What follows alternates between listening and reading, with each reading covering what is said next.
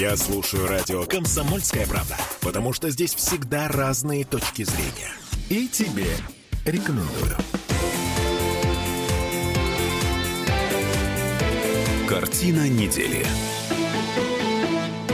Это мы вернулись в петербургскую студию радио «Комсомольская правда». Я Дмитрий Делинский. Я Ольга Маркина. Ректор гуманитарного университета профсоюзов Александр Записоцкий вместе с нами. И в предыдущей четверть часа остановились на последствиях насаждения свободы и вседозволенности, которые наша страна прожила, пережила в 90-е годы. Одним из символов этой свободы и вседозволенности был господин Невзоров. Александр Глебович. Да. И, Кстати... он до сих пор себя так считает. Э, и, иноагент, между прочим, порицаем. А на этой неделе он получил сколько? 8 лет? 8 лет э, колонии. Э, за фейки о российской армии. Заочно, естественно, он находится да. за границей. Что это? Это карма? Не мгновенная, конечно, сколько лет прошло с так, тех пор. А карма, которая что? Э, и, кстати, да. И что теперь? И? Alexander Глебович, это несколько особый случай. Я как-то про этот случай осведомлен, может быть, больше, чем громадное большинство наших радиослушателей. Дело в том, что моя мать работала в одной редакции на телевидении с его матерью. Детали она мне, конечно, не рассказывала, но была трагедия в семье Невзоровых. Был его конфликт как ребенка с матерью. На какой почве, не знаю. Моя мама говорила, что мама Невзорова очень сильно это переживала. И вот это был конфликт, видимо, настолько сильный, сильный, что он плохо сказался на ребенке. Ребеночек вырос, оказался очень талантливым, оказался человеком с такой мобильной психикой. Его критики шутили. Э, я не сторонник переиначивания фамилии, это плохой тон, но совершенно не случайно как бы меняли фамилию на Неврозов. Э, есть признаки определенного нездоровья. Я думаю, что ему надо было, вот вы сказали, 8 лет, там, да, я видел эти. Прокуратура требовала 9, дали да. 8. Вот. Может быть, ему надо надо 8 лет психоаналитика за государственный счет в порядке помощи. Очень талантливый человек, очень яркий, высказывающий парадоксальные, совершенно не банальные идеи. Но он выпустил как-то книгу, это было лет 5-6 назад. «Искусство оскорблять»? Вот я помню, да. Угу. Он, по-моему, кстати, название у меня взял из одной из моих статей, но я не в обиде на плагиат. А, я написал как-то книгу под названием «Искусство обретать врагов». Вот у меня такая была книга. Я не знаю, читал ли он ее, или это у него получилось случайно.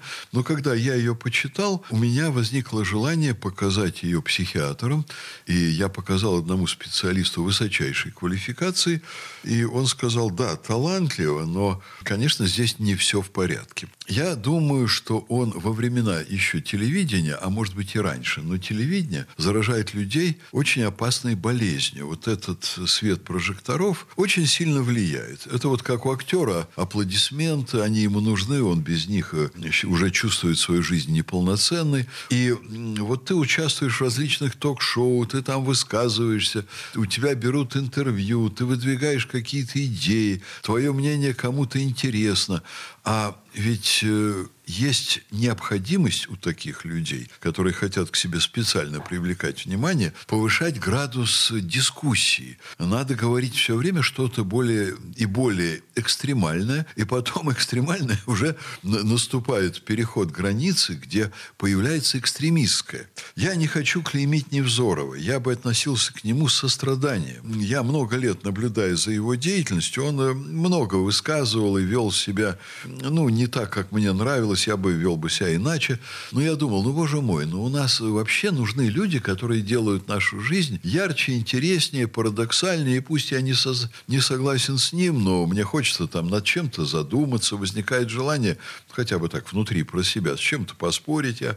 Но в конечном счете это у меня начало вызывать сожаление и сострадание. Вот мне не хочется, чтобы он отправился на 8 лет куда-то, но ведь многие люди воспринимают то, что он делает, как понимаете, чистую монету, как какого-то пророка. Там есть очень сильная у человека харизма. Правда, э, все больше и больше он мне начинает напоминать. Вот Александр Глебович построил такой образ. Он, с моей точки зрения, не старый человек. Я себе еще как-то старым не кажусь. Но, знаете, вот такой живой мертвец... То есть вот, вот этот антураж, в котором он да. записывал свои видео, а, граф Дракула такой. Дьявольские слегонца. Ну, Дракула, он пьет кровь. А здесь, по-моему, вот впечатление, не, не, не, а, а, не упрекаю Александра Глебовича в том, что это так, но вот я так посмотрю, посмотрю и думаю, а что он ел на завтрак? Не было ли там мертвечины какой-то?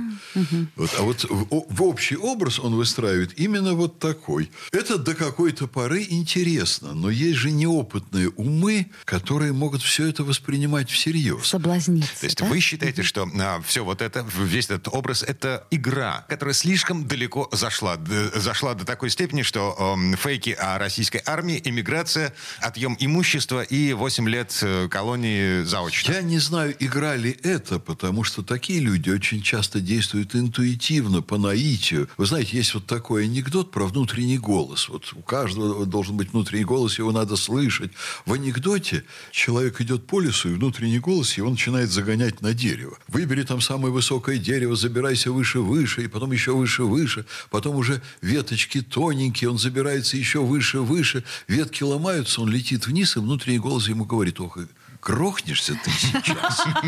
Понимаете? А вот я тебя предупреждал. да, а он не предупреждал. Он ее вел, и он все время говорил, там, лезь туда, лезь сюда, а потом говорит, значит, ты сейчас. Ну, в анекдоте другое слово покрепче, чем грохнешься.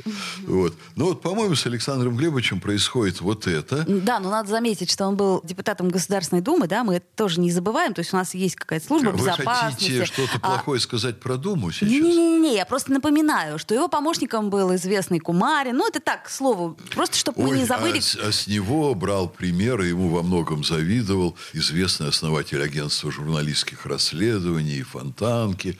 Э, У него очень интересная судьба, и вокруг него, и рядом с ним. Ну, были очень разные люди. Мне жаль, что так получилось, потому что, вы знаете, вообще ярких людей мало в жизни. Скучнее становится, да? Конечно. Хорошо, а Конечно. шансов, по вашему мнению, нет, что он вернется и что все-таки как-то обойдется? Ну, вот как Я не хочу на эту тему примириться. размышлять. Я не хочу, между прочим, порицать правоохранительные органы. Потому что вслед за вот такими яркими, нестандартными людьми с их высказываниями, как правило, идут полные идиоты, которые начинают что-то взрывать, что-то поджигать. И, конечно, вот эти пламенные речи, они неокрепшие умы вполне в состоянии завести совсем не туда, вплоть до человеческих жертв. Это стало общественно опасным. И я, конечно, не буду в рядах тех, кто будет требовать отменить приговор. Слушайте, насчет пламенных речей, мы через пару минут, ну, в смысле, после рекламной паузы, мы вернемся, когда в эту студию, поговорим еще об одной пламенной речи, еще одного уголовника, Александр Кокорин. Тут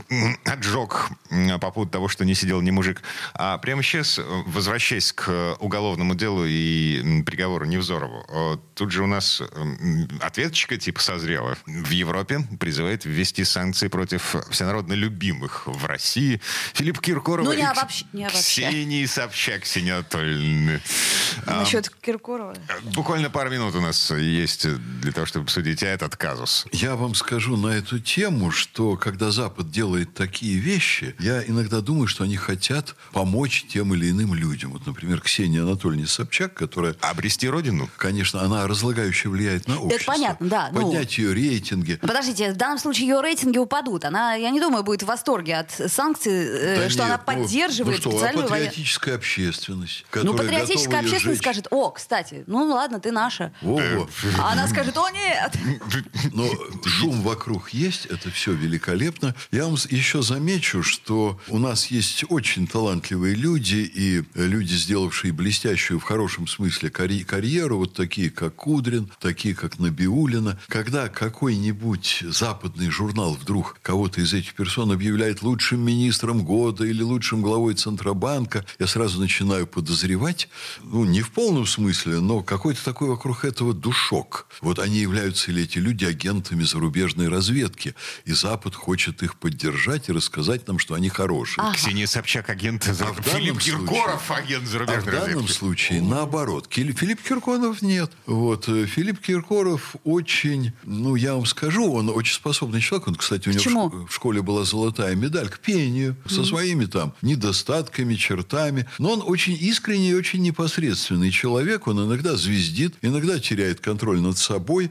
Но вообще-то я бы назвал бы его моим другом, э, но так его нельзя назвать. Но он на моих днях рождения иногда пел, на моей свадьбе пел. Бабушка моей невесты с ним танцевала. Ну, если а, бабушка невеста, я еще да. понимаю. А он ей пел «Ты не слышишь меня, я не слышу тебя». Ой. Это было шикарно. Ой, Александр Сергеевич, да. остановитесь. Давайте лучше да. о Ксюше Собчак поговорим.